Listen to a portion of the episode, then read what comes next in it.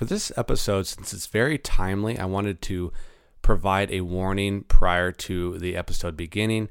If you are listening to this after October 15th of 2021, the episode probably isn't relevant to your situation.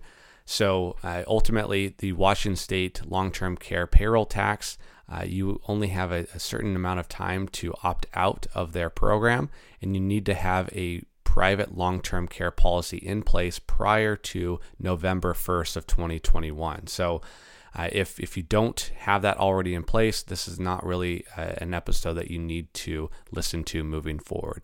Uh, but feel free to if you want the information. This is your host, Nick Riley, and you're listening to the One Day Advice Podcast. Together, we're going to take a ride inside the world of personal finance. I'm going to give you a fully transparent, behind the scenes look into the financial services industry, helping you to optimize your financial life along the way.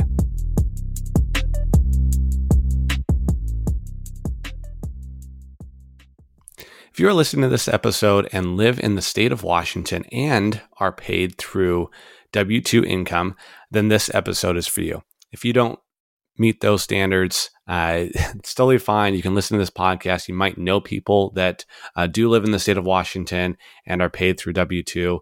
Uh, if you're self employed and don't take W 2, it's still relevant. Uh, if you were to ever leave uh, your own self employment and leave to go to an employer where you would have a W 2 income uh, in the future, it's, this is still going to be relevant to you. But I'm going to talk about why you should seriously consider getting a private long term care policy in place prior to the October 1st deadline this year. And you know, I, I, warn you, uh, depending on your income and age, it likely won't be a black or white decision. It'll be much more gray and fuzzy instead. So uh, be prepared for that. And and I do not uh, offer insurance as part of my uh, independent registered investment advisor that I do own. Uh, I dropped my insurance licenses a while back uh, in order to remove that conflict of interest that I feel like the industry has when you are working with an ins- insurance agent who also manages money.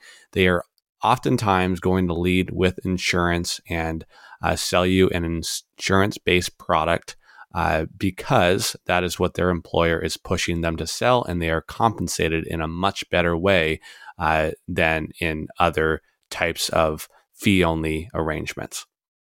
So, what is this Washington State long term care payroll tax? Well, it starts in January on January 1st of 2022 for all W2 employees. Uh, however, if you have long-term care insurance prior to November 1st of 2021, you can file for an exemption with the Employment Security Department between October 1st and December 31st of 2021. And the tax amount, uh, so it's going to be in the form of a payroll tax, and it's going to be 0.58% of gross wages.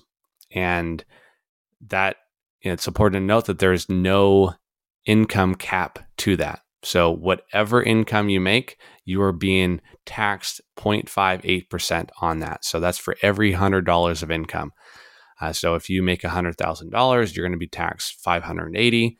Uh, if you make a million bucks, you are going to ta- be taxed 5,800 for the year uh, for this tax alone. So, now this is of significance, this, this no cap, because you know, this includes you know, stock based compensation, bonuses, paid time off, severance pay. They're all subject to this tax.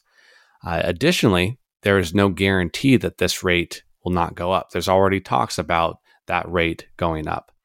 So, the benefit that the state is planning on providing is uh, a lifetime benefit of 36,500. And that begins once you can't perform the three ADLs, uh, which are the activities of daily living, uh, to qualify for long term care.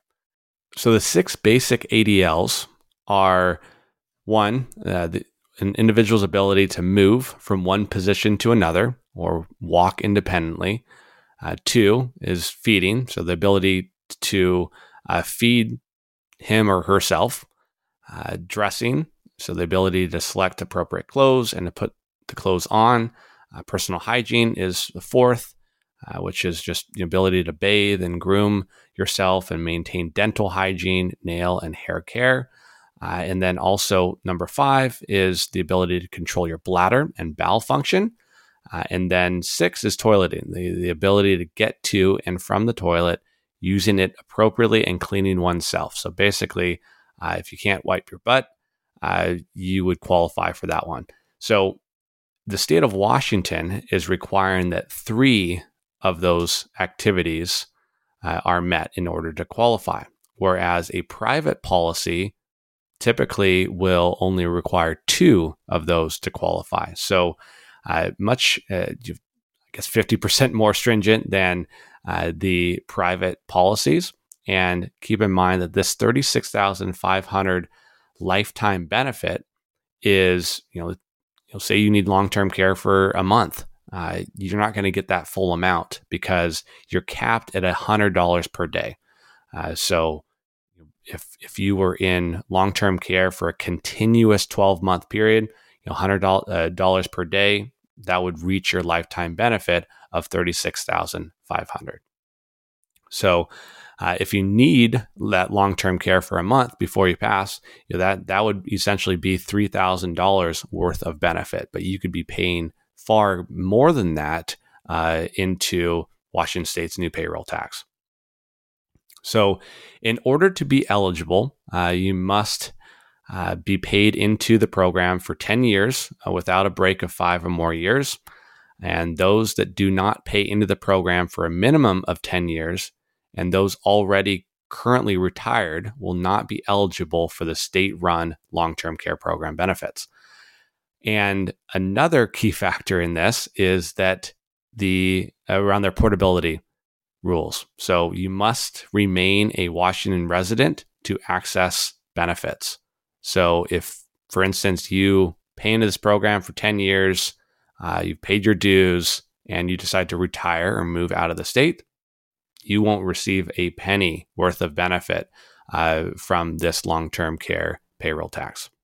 So that's kind of a brief overview, and there's more nuances to this, but uh, that is kind of the general general idea of what is being proposed.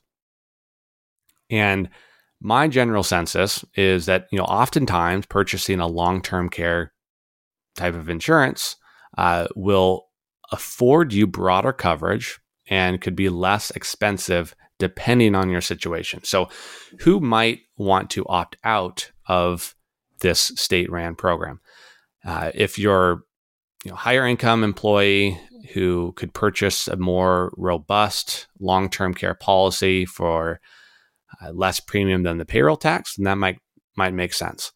Uh, I know plenty of my clients are saving you know upwards of hundred dollars or more per month by pursuing a private policy. Employees who are newer to the workforce and would also you know also be paying into the fund for decades uh, they will likely ultimately be paying far more in tax than they would receive in benefits. So if you are young and have many working years ahead of you, uh, you will likely also benefit from uh, this, you know, from pursuing more of a private policy. Keep in mind, if you plan on retiring early, though, uh, that private policy, you're going to be paying that for life instead of you know, only during your working years, which the state uh, is is offering. And employees who plan on retiring before the benefits are, are available also you know, may want to opt out and and and pursue a private policy instead. And employees who plan on retiring outside the state of Washington or want to keep flexibility in order to do so, even if you don't know if, if you're going to move outside the state, you know, having more flexibility will only be found through a private plan. And then lastly, if you're self employed, uh, but you're considering returning to work for another company where you would be a W 2 employee, then and subject to this payroll tax, then you might want to opt out prior to this deadline as well. And some uh, just a few notes here. individuals younger than 30 are typically not eligible to pur- purchase traditional long-term care policies. And also most companies do not issue policies to those over age 75. So if you're really young or super old uh, on that spectrum, then you might not qualify for a traditional long-term care policy. A way, a potential way around that is through a whole life policy so, you know, having a, a whole life policy with a long term care rider attached to that.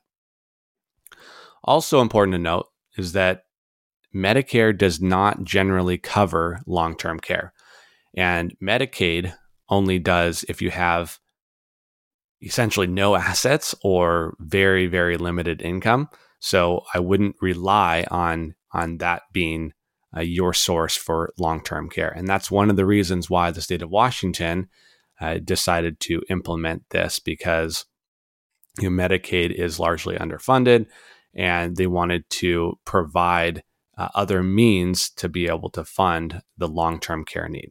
Because you do have a high likelihood that you will need long term care at some point in your life. But generally speaking, uh, over the last however many years I've been in this business, uh, it's generally been recommended to self-insure. And you know, I've I've been saying that because historically I've worked with households that have you know much higher incomes and or have high level of assets. And typically, those types of households are able to uh, pursue that self-insuring route because they have assets that they can liquidate. They can downsize their home. They can take out equity. They can uh, do a reverse mortgage. They have assets to tap into. Uh, also it's important to note that that your regular living expenses once you reach a long-term care state uh, you won't need a lot of your regular living expenses uh, such as traveling eating out uh, doing anything really because you you will be uh, pretty cooped up in a special care facility. So, you know, long-term care products have have historically been something that most insurance agents force onto people as a form of upselling. Uh, they lead with, you know, do you want to be a burden on your loved ones? Uh, types of questions, and and course you don't, but that doesn't mean you need long-term care. So uh, don't let an insurance agent tell you otherwise. Uh, so it's important if you are looking into various policies for yourself or your loved ones. Uh, take some of the advice from from insurance agents with a grain of salt. Uh, they are making a commission off of uh, this product, and this is one of the reasons why I cannot stand. You know, politics aside, I don't know why or what the state of Washington was thinking in introducing this because I think they thought that this would be such a good deal that no one would want to opt out of. But in reality, people with higher incomes are going to pursue uh, these private policies. So it's essentially a layup for insurance agents and, and insurance companies who didn't need uh, any extra help or extra incentives to begin with. And because these high income earners are going to be pursuing private policies, uh, that just means that the state is going to have this be underfunded uh, on a continual basis because the only people that are paying into it are those with lower incomes and cannot get a, a private option uh, that is better suited for them. So, that being said, uh, the types of insurance products that you could potentially look into uh, are you know, one being just pure the purest form of long term care insurance. So just basic long term care. Uh, with no additional riders attached to it. That's going to be likely your cheapest route. The other option is for a whole life policy with, or a universal life policy with a long term care rider attached to that. And I would not use this as I, I would not let an insurance agent upsell you into you know, putting in a ton of extra money towards a whole life policy. Uh, especially, I, I, still recommend buying term life insurance if you need life insurance for your loved ones. Uh, but whole life policy, a small whole life policy, such as like a $25,000 policy with a long term care rider attached to that, will likely be the cheapest route for you. And you know, as an extra bonus, you might get an extra twenty-five to fifty thousand dollars of life insurance uh, if you were to pass. And some some policies you know, double the life insurance provided if you die before the age of seventy-five. So then you you might rest more peacefully knowing that your your premiums throughout the years are at least going back in the form of life insurance to uh, whoever you're passing on or whoever is your beneficiary to that life insurance policy. So hopefully this helps. Uh, I tried to not get my emotions into this episode. I do feel very strongly about uh, what the state of Washington introduced to this payroll tax. I think it was flawed. But uh, with that all being said, I mean, it's time for us to take action on it. So, for a majority of people who have a higher income, they will likely have a better option in pursuing the private healthcare route or private long-term care route. Uh, if you're unsure and or you don't mind paying paying this payroll tax and helping the state fund this uh, you know underfunded area of Medicaid, then uh, you can you know do that as well. So uh, if you have any questions, don't hesitate to reach out to to me uh, you can reach me at hello at one dayadvice.com and just reference this long term care episode. Happy to point you in the right direction. I do not sell these policies, but I can help talk you through it uh, and then give you contacts for people to reach out to.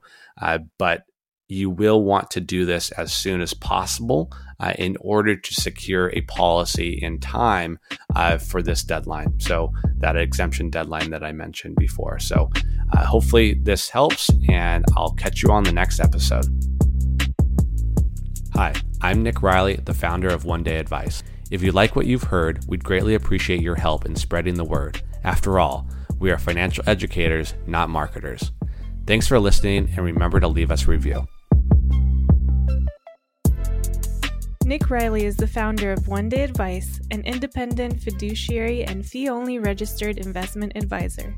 Nick serves as a wealth advisor and educator to his clients. All opinions expressed by Nick and podcast guests are solely their own opinions and do not reflect the opinion of One Day Advice. This podcast is for informational purposes only and should not be relied upon as a basis for investment or financial decisions.